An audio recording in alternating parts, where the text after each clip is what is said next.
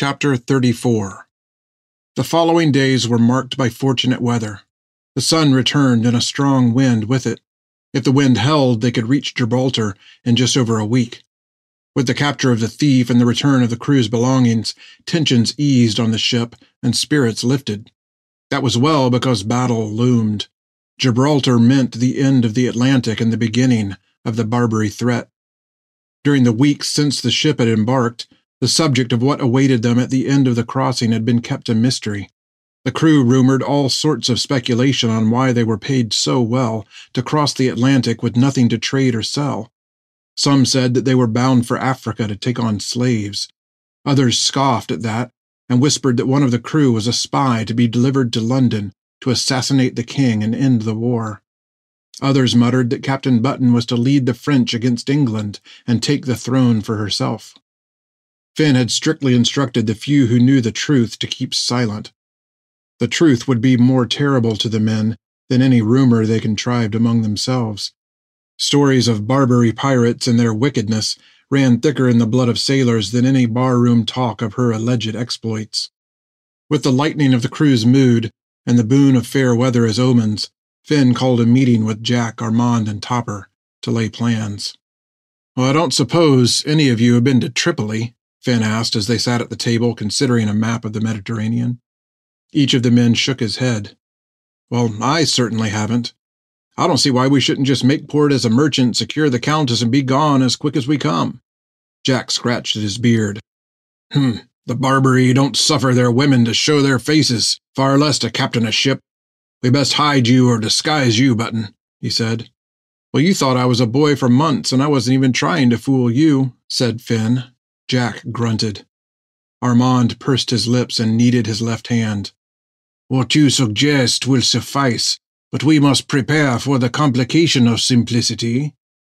It is my experience that things are never simple. Finn nodded. But none of us have ever been to the city. We can't very well guess where the Countess is, and until we know that, we can't make any plans to retrieve her. Jack grunted again and then spoke. Huh. What we do know is that we're like to have all hell on our heels when leaving port, and that we can plan for. Jack straightened up in his chair and thumped Topper on the back. Topper and me will drill the crew. We'll be ready as can be on the cannons and battle stations. When we get to Tripoli, the crew will stay aboard and be ready to make way in a hurry when the time comes. I'll see they know what to expect and what to do. Topper nodded in agreement. Aye, we'll have her standing by when you come running though we best hold that action till wind and tide favor us. Jack voiced a guttural agreement. Armand straightened his back and leaned forward. He drew his lips tight. Finn and Jack raised their eyebrows and waited for him to voice the thoughts he kept. What is it, Armand? As little as Finn liked his advice, his experience was valuable. Out with it. If you've something to say, then say it. His thin lips parted and let out a breath that whistled across his teeth. His voice followed it, flowing out of him like a poisonous wisp. We chase the wind, Cherie. Finn bristled at his tone and his name for her. The sly, lecherous grin that usually accompanied him was gone. A cool pallor on his face and a barely discernible quaver in his voice convinced her that his declaration was one of honest dread. What we endeavor is a lunatic dream. To walk in the black man's land and take from him the prize of his house? Sheep in the slaughterhouse, Cherie. Men will die, and the dead will be the fortunate. These Moors are slavers. Their ancestors have despoiled the world for a thousand generations. Nations cower before them. No man can win this prize. We will find no pardon in this. Only death. You've heard one too many sailors' tales, said Finn. We fought the British Navy and lived to tell of it. Why should we be afraid of a rabble of pirates? Armand's face knurled into an angry glare. You know nothing, girl. You believe in your own shadow. Mind your manner, Defane, said Jack. He backed it up with a faint growl. I'm with Finn on this. I've heard plenty of dire tell about these pirates but I can't see how half of it is true. If you know something more than a drunkard's tale, then let's out with it. Otherwise, clam up and keep your ill wind to yourself. Armand spat. Would it sway you, then, to know that Tiberius Creech himself was wizened by his scars on the Barbary and never sailed it again in his life? He was as cunning and cruel a man as any to sail the west, but he feared the coast and would not trespass it. The group sat in silent consideration. Finn knew Armand was somehow associated with Creech. It was why he was here to begin with, why he had agreed to help her. Revenge. But his revenge was satisfied. How do you know what Creech was afraid of? said Finn. Armand pushed away from the table. He stood up and paced the room. He held his half hand in his whole one and kneaded the cloven flesh like a man trying to wake up a limb gone to sleep in needles. How does a man know his brother fears the dark? he whispered.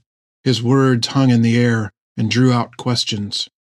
Tiberius and I were children together in the world as far back as my mind can paint the picture.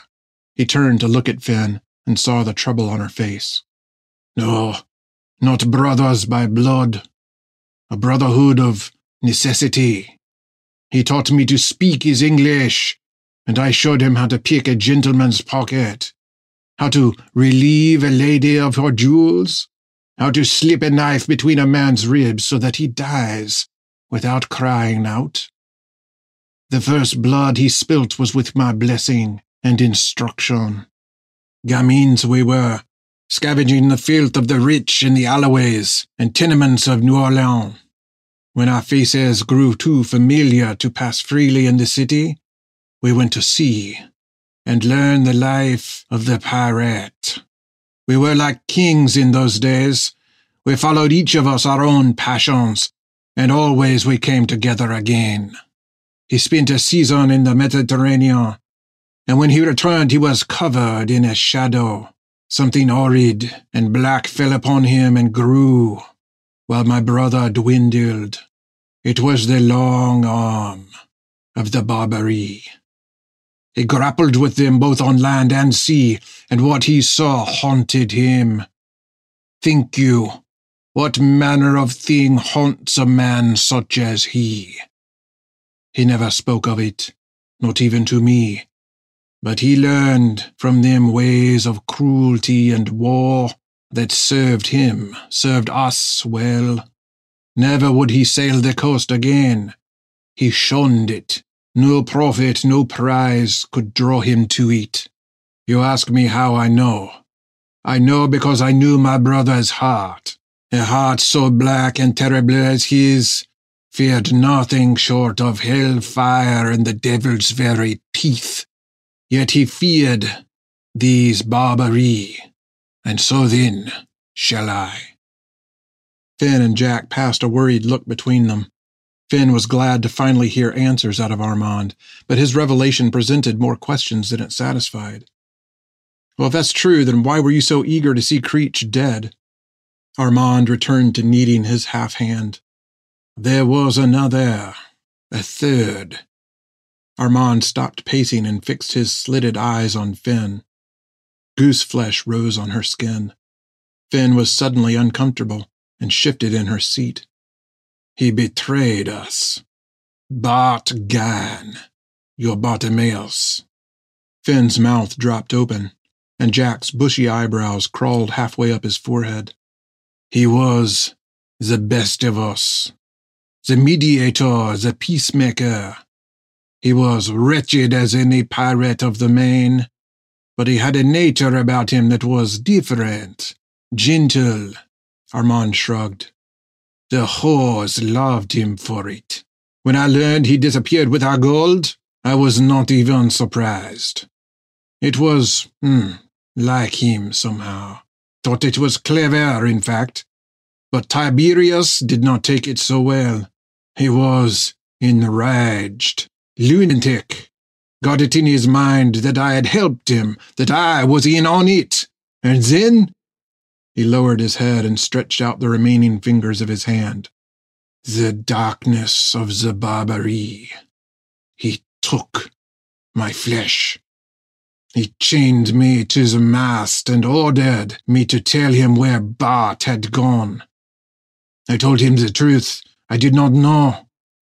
And he took his boots to me.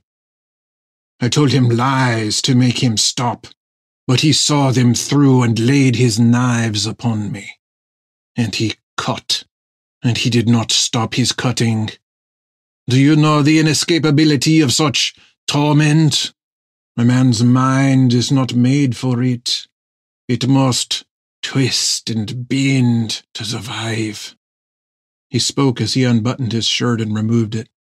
His torso was a waxy thatch of scars. He made of my body a ruin. And when he had done his work upon me, he spat on my head and abandoned me to the justice of King George. I prayed for death. I cursed his name and Bart every night in my prayers. And years on end their curses I sang, until at last the dream of vengeance came to warm me. And you, Cherie, you are my salvation. So I will follow you even unto the Barbary coast. But I tell you plainly that I go in fear. Heed me, Cherie. You must be sly, sly as the fox, else we are lost. When the sun came up the next morning, Topper rang the bell and ordered the crew to battle stations. To Jack's displeasure and no one's surprise, the drill was disastrous. Some men slept through it. Some ran amuck on deck, wondering where they ought to get to. Most meandered to their stations with eyes rolled up and muttered foolishness on their tongues. When Jack saw how sadly the drill was progressing, he tried to charge the nearest sluggard, but lost his footing when his leg came clean off. He cursed Finn's ears red as he hop crawled across the deck to retrieve his mechanical leg, then hurled it at the poor sailor hard enough that he might have killed him had his aim been true. But when he'd got his leg back on and was upright once more, Jack was red with anger, and his entire body was a quiver. A thick purple vein bulged out on his forehead and throbbed under his skin like a drum. What in the flamin' blue hell was that? shouted Jack. The crew gathered around him on the main deck, and Jack creak stomped through the crowd, pointing his finger and jabbing his chin out at each of them. Does a one of you filthy greens know the call to battle stations? Beat to arms, anybody heard of it? A timid hand rose among the crew. Jack's eyes widened, and he pushed his way through the crowd to see to whom it might belong. But when he'd come close enough, his eyes traced their way down the offending arm and found that it was connected to the body of Lucas Thigham. The doctor trembled and blinked madly behind his spectacles. A roar sputtered around in the back of Jack's throat. The crew, who had learned to associate this sound with the onset of considerable unpleasantry, slowly moved back to create a small circle around Jack and the doctor. You know the drill, do you? said Jack through clenched teeth. The doctor spoke as if he was in a great hurry to get his words out of him. The call beat to arms is given upon the suspicion of any perceived danger to the ship or crew. Gunners to the gun deck, hands to the armory for issuance of weaponry, and then to battle stations as assigned by the first mate or captain. I have read a great deal about such things, as they are related by Lord Dunsinger in his exhaustive work on the life of the nautical man entitled The Life of the Nautical Man, an exhaustive work. And what did your book say about where the ship's surgeon ought to find himself when he hears the call, eh? As Jack spoke, the doctor began to back away, but Jack seized his coat and drew him up to his toes. Dr. Thigham opened and closed his mouth in puzzlement as he considered this new question. I, uh, I, uh, the, the, the ship's surgeon? Oh, I feared Lord Dunsinger had little to say upon the matter. Jack began to growl again. The doctor blinked hugely behind his spectacles. I should venture to think that the surgeon's place ought to be in the surgery? Jack eased the doctor back to the ground, released his coat, and smiled briefly. Then he stooped over and bellowed in Thigham's face so loudly that the fragile doctor's eyes fluttered in fear and he nearly swooned. Then why in the devil's liver are you on deck and not in the surgery? Jack grabbed the doctor by the shoulder, spun him around to face the nearest hatch, and kicked him smartly in the rear with his real leg. The doctor cried out and ran for the surgery as fast as his spindly legs would take him. The rest of the crew split like birds from a gunshot and made for their respective stations with rare determination. The rest of the day was filled with the ringing of bells, the pounding of feet, and the thunder of Jack's displeasure. As captain, Finn was free of the commotion. She retreated to her quarters to let Jack, Armand, and Topper deal with the drilling of the crew. Armand's tale about Bartimaeus and Creech was still heavy in her mind. She couldn't reconcile her memories of Bartimaeus with the tales she heard from Creech and Armand. Had it all been a lie? And if so, which part was the lie, the pirate or the cook? Phineas Button let out a faint groan and shifted in his sleep. Finn stood over him and considered the outlines of his face.